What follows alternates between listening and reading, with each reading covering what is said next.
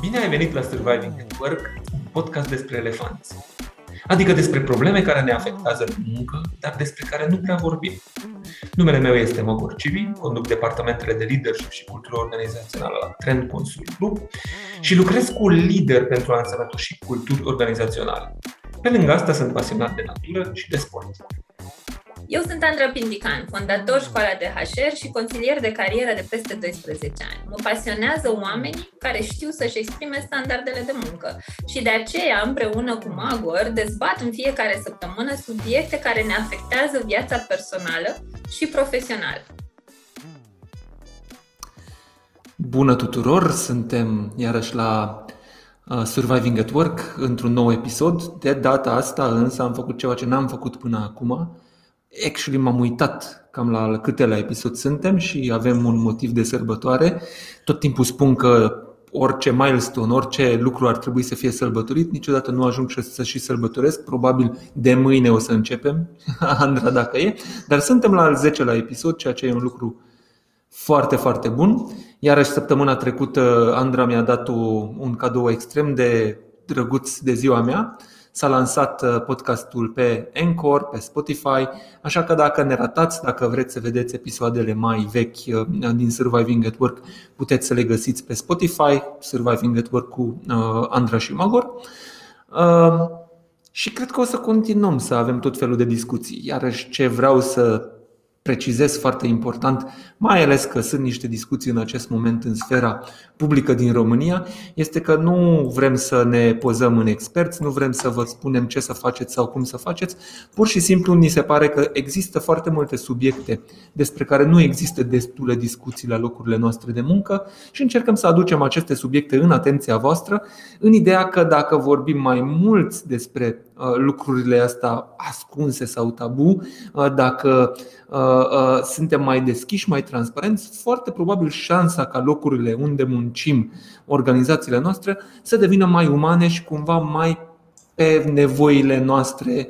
Doamne ca și ajută! Aprins o candelă repede! Săptămâna trecută am vorbit puțin despre ce mituri există și ce am încercat să demontăm împreună cu Andra e că nu putem spune sau nu putem să, să spunem că generațiile mai vechi sau mai noi sunt fundamental diferite. Nu există uh, uh, uh, uh, ceva care ne, ne schimbă ca și oameni, ca și nevoi, așa mai departe, doar că erele în care trăim cumva sunt diferite și tocmai de aceea și noi suntem diferiți. Și de acolo cumva a venit și discuția noastră de azi. Păi da, ce e cu generația Z? Că tot vorbim că din ce în ce mai mulți încearcă să intre pe piața forței de muncă. Spun că încearcă pentru că nu le iese din ambele părți cumva Uh, uh, deseori și la un moment dat va trebui uh, să ne dăm seama că organizațiile noastre vor avea din ce în ce mai mulți oameni din generația Z, care vor challenge foarte puternic pe cei care sunt încă în filozofia baby boomers, dar în același timp și pe noi milenialii, Uh, vor veni cumva cu abordări pe care noi nu le-am avut, vor veni cu mindset-uri cu care noi nu ne-am întâlnit și vor vrea niște lucruri pe care noi nu le-am primit la vremea noastră.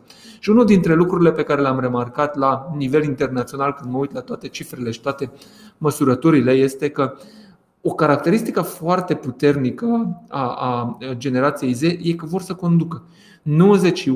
91% dintre ei spune că ar vrea un rol de leadership și asta imediat, cum aud eu dinspre partea mea, din când vorbesc cu managerii și cu liderii, spun, bă, ăștia imediat vor responsabilități. Partea bună este că în momentul în care ne uităm ce înțeleg prin leadership ei, e fundamental diferit de ce înțelegeam noi și ce înțelegeau generațiile dinaintea noastră. La noi cumva leadership-ul mai degrabă e bazat pe promovare, ai mai multă putere, ai mai multă influență și așa mai departe, cât viziunea generației Z pe leadership e mult mai degrabă unul foarte, foarte împărtășit. Mai degrabă vorbim de cum coordonăm echipa, acel servant leadership, mai degrabă vorbim de cum ajutăm pe ceilalți să performeze decât cum reușim ca să ca să mărim mai mult ego-ul nostru sau mai mult uh, să, să, să punem și mai multă strălucire pe cariera noastră personală. Așa că o să fie câteva uh, uh, caracteristici, din punctul meu de vedere, extrem de interesante. Iarăși, empowerment-ul din partea lor, nevoia de feedback, nevoia de a avea o poveste Pentru că foarte, foarte mulți oameni tineri spun că nu mai ajunge ca să mă plătești tranzacțional, că nu mai suntem în era tranzacțională când tu îmi cumperi timpul meu. Tu trebuie să-mi explici what is the purpose, what is the goal, care e sensul meu în carieră. Și toate aceste lucruri uh, cumva uh, uh, ne diferențiază. În același timp, ce aud eu și asta aici o să și uh, îți dau cuvântul, Andra, ceea ce mi se pare mie că noi tindem cumva să ne uităm foarte negativ la toate aceste schimbări. Spunem că ei vor din start foarte, foarte mult. Ei vor să aibă uh, uh, mai puține ore de muncă, mai, mult, mai multă viață, cumva să zic așa. Ei vor salarii mai mari, ei vor responsabilități mai mari, au răbdare mai mică la învățare și așa mai departe. Sunt toate aceste lucruri adevărate, de exemplu, când ne uităm pe piața din România, și în același timp sunt toate aceste lucruri, lucruri rele? Înainte să ne apucăm să vedem dacă generația asta e bună sau nu, propunerea mea ar fi să facem niște calcule matematice, deși am fost corigentă la mate, bear with me, poate de data asta mi este. Uh, undeva prin 2010, în România existau anual undeva la 800.000 de studenți. În 2020, cifra era la jumătate. Evident, uh, o mare parte din uh, această situație este influențată de faptul că multă lume a plecat din țară și a luat copiii și i-a înscris prin școli prin afară. În egală măsură cu acești 400.000 de copii anual, grosomodo, uh, care merg la facultate, mai e încă pe atât o categorie care se numește NITS, adică tineri care nu sunt încadrați nici în muncă, nici în vreo formă de educație sau formare profesională. În general, tinerii de pe la sate care nu au ei prea multă informație despre oportunități de carieră. Da? Deci aveam undeva la 800.000 de copii anual din generația asta Z care ba se pregătesc, ba nu să intre în organizație. Zic, ba nu se pregătesc pentru cei din NITS, pentru că ăștia de obicei, dragi de ei, nici nu prea știu că există oportunități. Sunt ceva proiecte dedicate lor cu fonduri norvegiene, chiar vezi, nu știu, poate ați mai auzit că e destul de uh, discutată treaba asta în piață, doar că au un succes de te doare mintea, că din uh, doar 9% din ei vor de fapt să facă o schimbare. Restul să stea la țară, să facă, știi, vorbeam noi de agrară. E încă aici munca agrară în România. Și acum să ne întoarcem. Noi în piață suntem toți fierți că nu avem candidați, că nu ne mai descurcăm, că suntem leșinați. Deci eram într-un grup de HR zilele trecute și erau hașeriștii, uite așa, cu părul în toate direcțiile, că n-am mai trăit așa ceva, că nu vin candidații, că nu semnează contracte și nu mai apar, este fără precedent, nu se poate, nu se poate. Bun. Deci avem băi bătrâni, nu-i vrem. Să plece cu sicriul după ei dacă se poate, că oricum nu-i mai vrea nimeni la 45 de ani. Vorbești de mine? Stai liniștit că și pe drum. Ok, ok. Așa, în curând, în curând o să facem podcastul din nu știu ce țară. Îi avem pe ăștia tineri pe care iar nu-i vrem că sunt mofturoși, că nu fac nu știu ce. Bun. Acum, eu am încercat să, lucrând cu tineri, eu sunt o foarte mare advocată a generației Z, mie mi-s dragi de mor și aș vrea să înțelegem că, evident, nu există uh, pădure fără uscături. Adică, nu orice generație, nu orice categorie o să găsești și exemplele bune și ale rele, dar aș vrea să ne focusăm mai mult pe specificul acestei generații care ne vine în ajutor. Și povesteam în uh, întâlnirea noastră trecută că noi, ca generație millennials, avem cumul. Noi știm cum să facem lucruri, că noi am fost foarte buni executanți. N-am comentat niciodată nimic. Ce am învățat? Că trebuie să muncești până curge sânge, orice ar fi să nu ajungi în situația care au avut-o părinții tăi de stăteați la coadă la mâncare sau vă culcați noaptea cu burta goală. Da? Deci ăsta a fost drive-ul nostru n-ai dreptul să ai rezultate. Adică fără suferință, la nu e rezultat. Nu, suferința nici nu se discută. E, dacă n-ai suferit, trebuie să suferi că n-ai suferit. Ce fel de om da. ești tu? Nu te integrezi. Da? Trebuie să recuperezi suferința. da, da, da. Ei, copiii ăștia sunt, uh, din punctul meu de vedere, absolut fenomenali, pentru că, în primul și în primul rând, majoritatea încep dezvoltarea încă de la etapa de relaționare și stimă de sine, pentru că părinții s-au ocupat deja să le asigure nevoile de bază. În consecință, ei sunt mult mai rapizi în a se dezvolta Treaba e că ei au acest drive al DC-ului. Dar de ce trebuie să fac asta? Dar de ce trebuie să învăț chestia asta? Dar ei nu știu cum să facă lucruri. Și cât sunt câteva chestii specifice uh, generației astea pe care noi nu prea reușim să le înțelegem pentru că nu, le, nu le-am trăit. Generația noastră n-a avut un mediu care să le faciliteze, și anume faptul că ei sunt super global, adică ei nu, ei nu gândesc la nivel de București, Vaslui, România. Ei gândesc la nivel global. Poate să se ducă să se angajeze oriunde sau poate să stea oriunde în România și să lucreze pentru o țară la uh, nivel internațional. Mă uit la tinerii din comunitatea școala de HR, sunt foarte aware de site-uri de freelancing, de comunități online unde poți să-ți găsești joburi. Tu cum ți-ai ales meseria, Magor? Hai să vedem. Cum, tu și, în general, cei din generația ta, cam cum v-ați ales meseria în care ați pornit? Eu uh, am primit, adică am vrut să fac în străinătate, am aflat cu foarte scurt timp înainte că am pierdut bursa pentru că și-a s-a schimbat legislația în țara respectivă ca eu să pot să primesc bursă. M-am mm. trezit în România Uh, unde trebuia să dai admitere și nu aveam timp să mă pregătesc la admitere și singura facultate, nu, erau două facultăți în, în România la vremea aia unde mergeai direct cu diploma de bacalaureat, științe politice de la Cluj și dreptul de la Alba Iulia.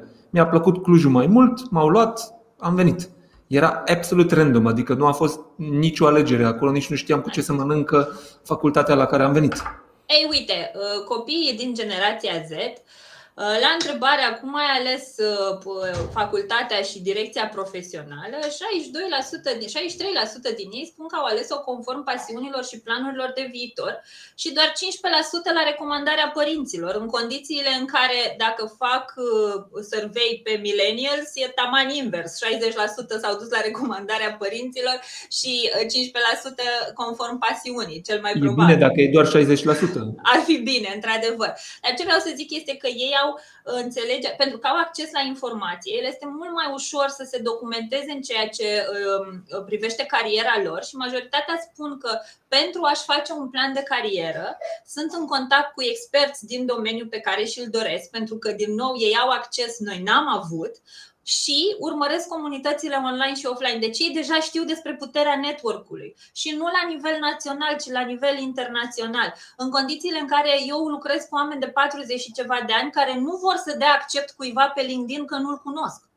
Hello? Asta, asta mă uit și în uh, cifrele internaționale care spun că Um, uh, se vede total diferit din perspectiva oamenilor mai tineri um, uh, leadership development. Adică dacă generația noastră și cumva uh, până acum toată gândirea era pe strengths and weaknesses, adică mă uitam ce abilități am, la ce abilități sau la, la, la, la care părți sunt mai puțin dezvoltat și încercam să mă dezvolt, ei se uită puțin mai holistic și se uită ce interacțiuni ar putea să aibă, ce, se uită foarte mult spre mentorat, spre coaching și, și nu e cumva foarte focusat pe strengths strengths and weaknesses, ci mult mai degrabă pe, pe o imagine de ansamblu. Și asta spun cumva cifrele, am văzut pe Workplace o, o, o, un sondaj și asta e iarăși foarte interesant. Mie ce mi se pare față de ce, ce, ce ai spus tu până acum, ce mie mi se pare hilar că generația noastră cumva spune că noi trebuie să creștem copiii să aibă o altă lume. Iar în momentul în care apar acei copii care revendică lumea promisă, spunem, stați, stați, stați, că noi nu vrem să ne schimbăm felul nostru Așa, de a... repede, stai un pic, luați-o voi, dar nu odată cu noi, așteptați să murim noi și după aia schimbați Adică e ok nu? ca copilul meu să vrea mai mult și să pună întrebări tot timpul și să se comporte într-un mod neobișnuit sau nu, dar copiii altora să nu facă cumva asta, că atunci disturbă toată piața. Și mie mi se pare ce, se, ce, ce, ce e natural la această generație a începe să apară și la alte categorii. De exemplu, din cauza pandemiei, foarte mulți oameni au, au început să pună astfel de întrebări pe care nu au avut până acum. Spun, care e sensul meu? Ce vrea să facă compania la care lucrez eu? La ce construiesc eu în fiecare zi? Bă, eu mai am viață personală? Sunt eu destul în contact cu oamenii care contează în viața mea? Și toate aceste întrebări care cumva la generația Z sunt date, adică ei vin deja cu aceste lucruri. Și acum mi se pare că în loc ca organizațiile să încerce să forțeze pe toată lumea înapoi pe un pattern vechi, pe un stil vechi, mai degrabă trebuie să recunoaștem că nu numai că oamenii noi care intră au un alt fel de gândire, dar și oamenii vechi încep să aibă o gândire diferită, mai apropiată de, de acești tineri. Și atunci, foarte probabil că nu, nu putem să schimbăm toți oamenii, ci ar trebui mult mai ușor să schimbăm cumva organizațiile și felul în care cumva percepem leadership că până la urmă despre asta vorbim. Da, uh, uite aici mi s-a părut foarte interesant că i-am întrebat uh, dacă ar pleca din țară sau nu.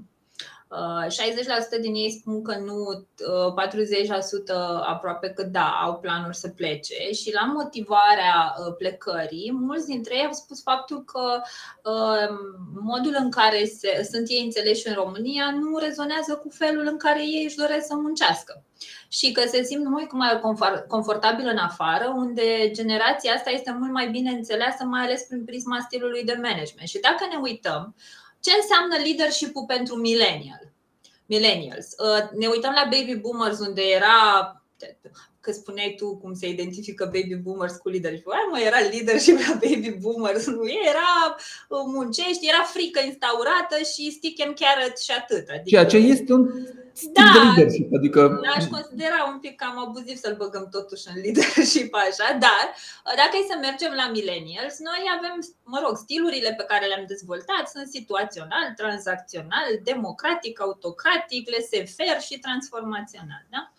Și sunt stiluri care nu prea mai funcționează la ei, pentru că toate stilurile astea spun un singur lucru indiferent de cât de minunat ești ca manager adoptând stilurile astea, mesajul pe care tu îl transmiți este așa: eu știu cel mai bine, pe mine trebuie să mă urmez, eu te voi organiza la, până la ultima mișcare.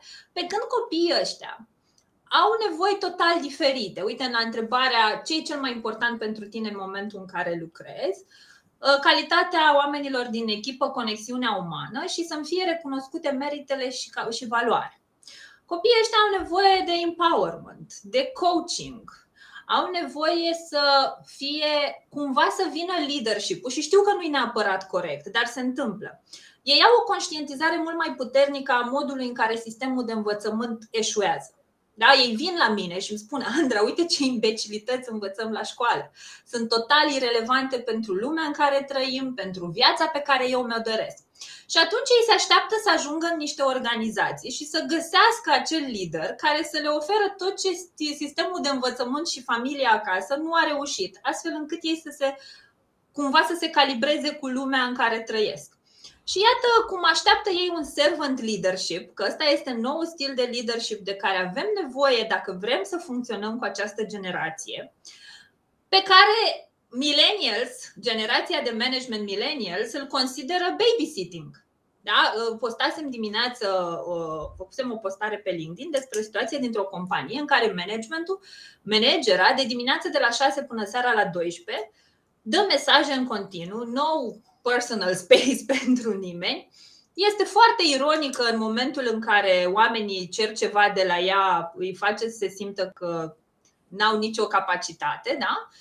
Spunem tu ce-i servant în stilul ăsta de leadership, că e orice, nici măcar nu l-aș încadra la celelalte, dar umite la servant. Și dacă nu reușim să înțelegem că acești copii mai au încă o componentă extrem de puternică, și anume social responsibility și etică, Adică noi am avut frica pierderii unui loc de muncă pentru că am avut și o încredere în noi destul de zdruncinată ca generație și nu plecam de la un loc de muncă. În primul rând că rău cu rău, dar mai rău e fără rău, da? Mm-hmm. Și doi, uh, cine ne ia? Adică unde ne ducem? Însă, din survey făcut pe tinerii din generația Z, uh, chiar uh, când ne-am întrebat ce-i deosebit la voi față de noi, Chiar astea au fost răspunsurile. Faptul că dacă noi suntem într-o companie și vedem că ceva nu se practică o chestie unethical, care nu e în concordanță cu valorile noastre, noi, spre deosebire de voi, o să vorbim chiar și cu riscul de a ne pierde jobul.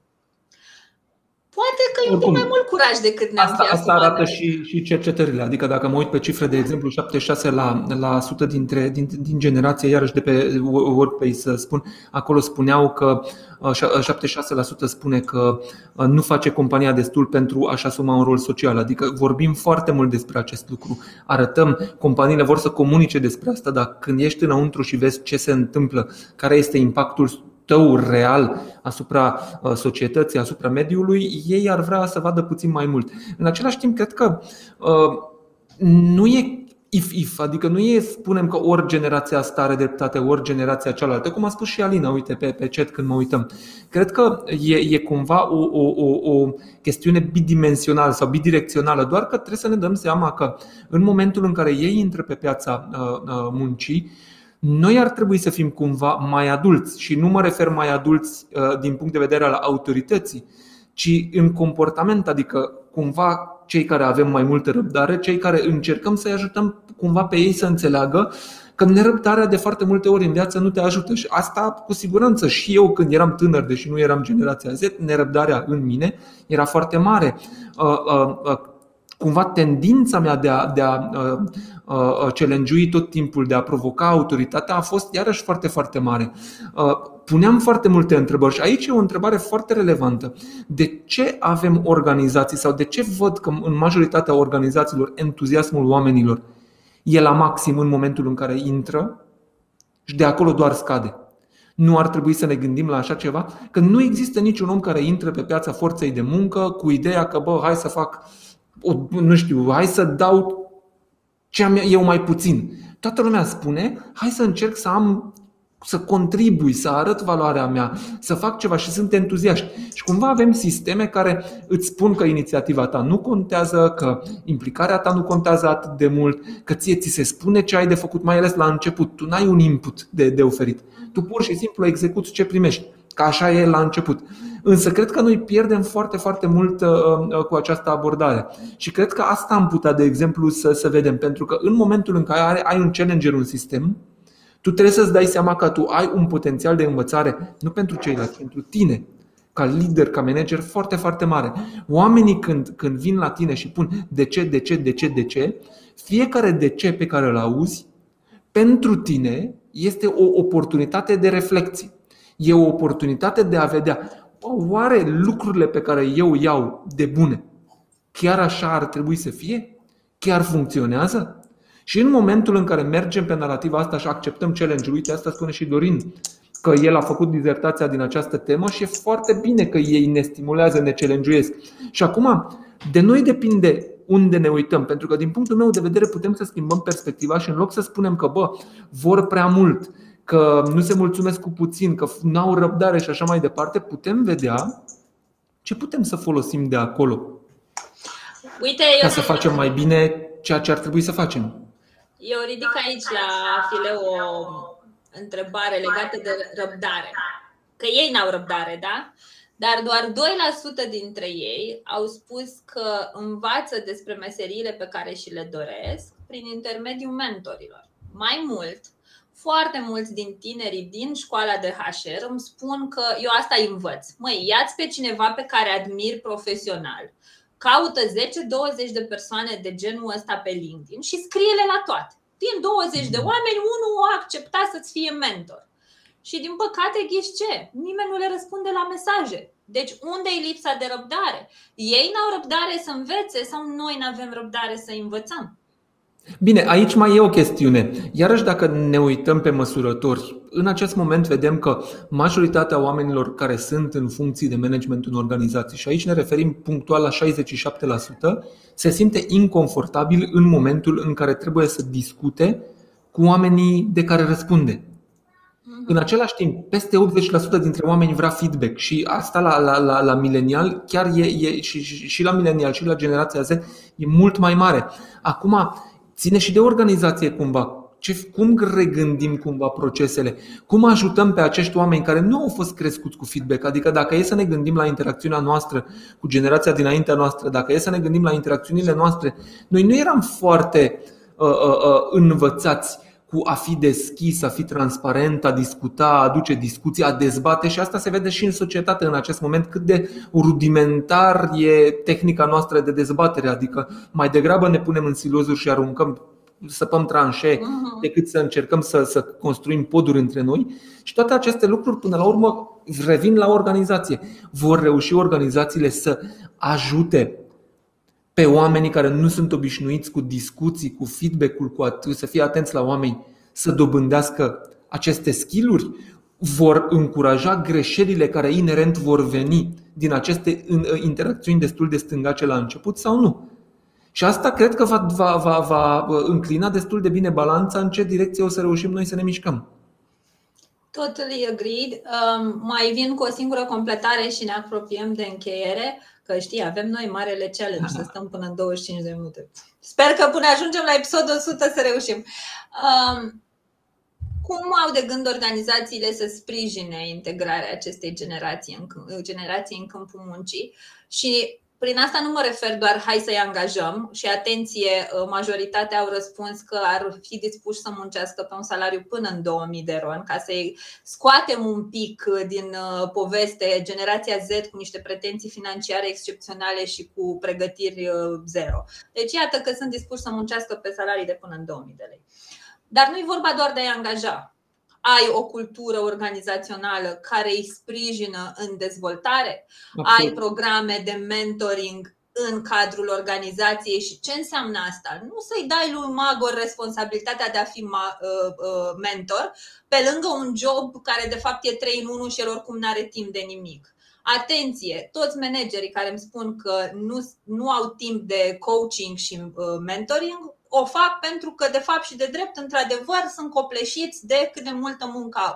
Și atunci, a cui e treaba să se asigure că nu sunt doar la nivel declarativ aceste inițiative, ci se face un ecosistem, se construiește un ecosistem în care oamenii chiar să reușească să și practice ceea ce tot dăm din gură în toate campaniile de employer brand. Da, da, în același timp, Andra, mai e o chestiune. Adică tu nu poți să arunci pe, pe către oameni că vă faceți coaching și mentoring în momentul în care nici coachul, nici mentorul uh, uh, nu știe ce ar trebui să facă și nici oamenii nu înțeleg. Adică nici, nici coachul, nici coachul nu înțelege care e rolul lor, ce ar trebui să facă, ca, ca, ca, cum ar trebui să ducă acest proces și așa mai departe. Că e foarte frumos să, să mergem pe aceste cuvinte și să ne prefacem că înțelegem, dar în momentul în care nu investim puțin în partea asta, să dezvoltăm astfel de oameni în companiile, companiile și în organizațiile noastre, să investim în ei ca să înțeleagă, să le acordăm timpul necesar și așa mai departe, cum spui tu, e foarte greu să vezi că nu o să faci asta uh, luând de la timpul pe care vrei să-ți petreci cu familia uh, multe alte lucruri, dar iarăși ajungem înapoi la un subiect pe care tot repet enori, trebuie să reinterpretăm rolurile de management și de leadership în companii. Nu ești individual uh, contributor, nu trebuie să fii mhm. asaltat de task Rolul tău nu e să, uh, să, să performezi mai bine decât toți oamenii din echipa ta, ci mult mai degrabă să sprijini ca oamenii din echipa ta să performeze la potențialul lor maxim. Și de lider nici nu mai zic că e altceva, adică e Trebuie să mai facem încă 50 de 50 de episoade cu topicul leadership. Închei prin a vă spune că uh, 98% din tineri au declarat că ei își doresc să poată să susțină atunci când vor fi dezvoltați profesional tineri la început de drum, în tocmai pentru că ei nu au primit ajutorul pe care l-au uh, solicitat. Și uite, ne spune Mihai Nacșu, în urmă cu 3 ani am vrut să învăț un domeniu nou, am trimis 100 de mesaje pe LinkedIn, 98 au citit mesajul, 2 mi-au răspuns, doar unul mi-a oferit o formă de ajutor sau sprijin. Deci, încă o dată, cine nu are răbdare. Bun. Magor. Dar dincolo de asta, eu aș mai remarca că, uite, Paula Buse ne spune că au un uh, program foarte bun de mentorat în Professional Women's Network uh, Romania. Nice. Uh, ne-a dat și un link, mentoringaroundpvnromania.net, adică puteți să scrieți Shoot. acolo dacă vreți să cautați mentori. Dincolo de asta, cred că până la urmă nu este sau nu ar trebui să ne uităm la sistemele, la dezbaterile noastre ca și, ca și la sisteme cu sumă zero. Adică nu are cine să câștige, nu are cine să piardă și dacă cineva câștigă, celălalt nu pierde. Până la urmă, rolul nostru împreună e să facem niște organizații, să generăm niște organizații unde ne place să fim, unde ne place să lucrăm, unde ne place să fim creativi. Și atunci, eu aș zice să ne uităm la challenge-ul care vine spre noi și să vedem cum am putea cumva să ne pliem pe ele, cum am putea să, să, să mergem, uh, ce avem de, de luat de acolo. În același timp, ca și companii trebuie să regândim puțin această interacțiune, până la urmă cum creăm acel spațiu de siguranță, cum creăm acel spațiu în care putem să interacționăm și putem să ne ajutăm să creștem. Și cred că vrem, nu vrem.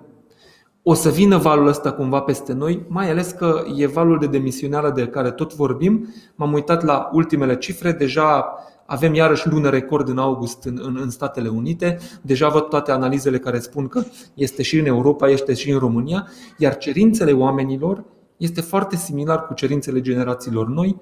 Vrem mai multă umanitate, vrem mai mult respect, vrem mai multă atenție, iar asta niciodată nu poate să fie rău pentru nicio organizație, pentru nicio societate și pentru niciun individ.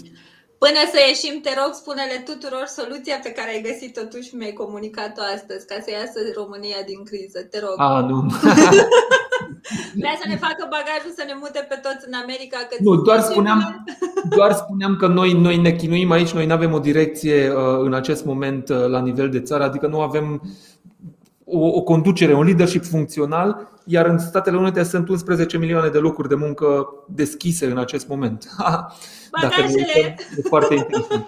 Oricum, deja am ajuns la 30 de minute. Vă mulțumim foarte mult că ați fost alături de noi. Ne găsiți pe Spotify, cum spuneam, uh, uh, și o să continuăm. A fost al 10-lea episod, am vorbit despre generația Z. O să vorbim uh, săptămâna viitoare, tot marți la ora asta. Ne găsiți pe LinkedIn, ne găsiți pe Facebook, pe toate canalele, canalele pe care comunicăm și în curând vom încerca să mai îmbunătățim și podcastul nostru. Uh, eu sunt Magor, vă mulțumesc foarte mult. Zi super faină să aveți, vă pup, Andra. Bye bye. Mulțumim că ne-ați ascultat! Găsești toate episoadele din Surviving at Work pe paginile noastre de Facebook și LinkedIn, dar în curând și pe Spotify și alte aplicații de podcasturi. Scrie-ne pe LinkedIn dacă vrei să ne spui ce subiecte sunt importante pentru tine.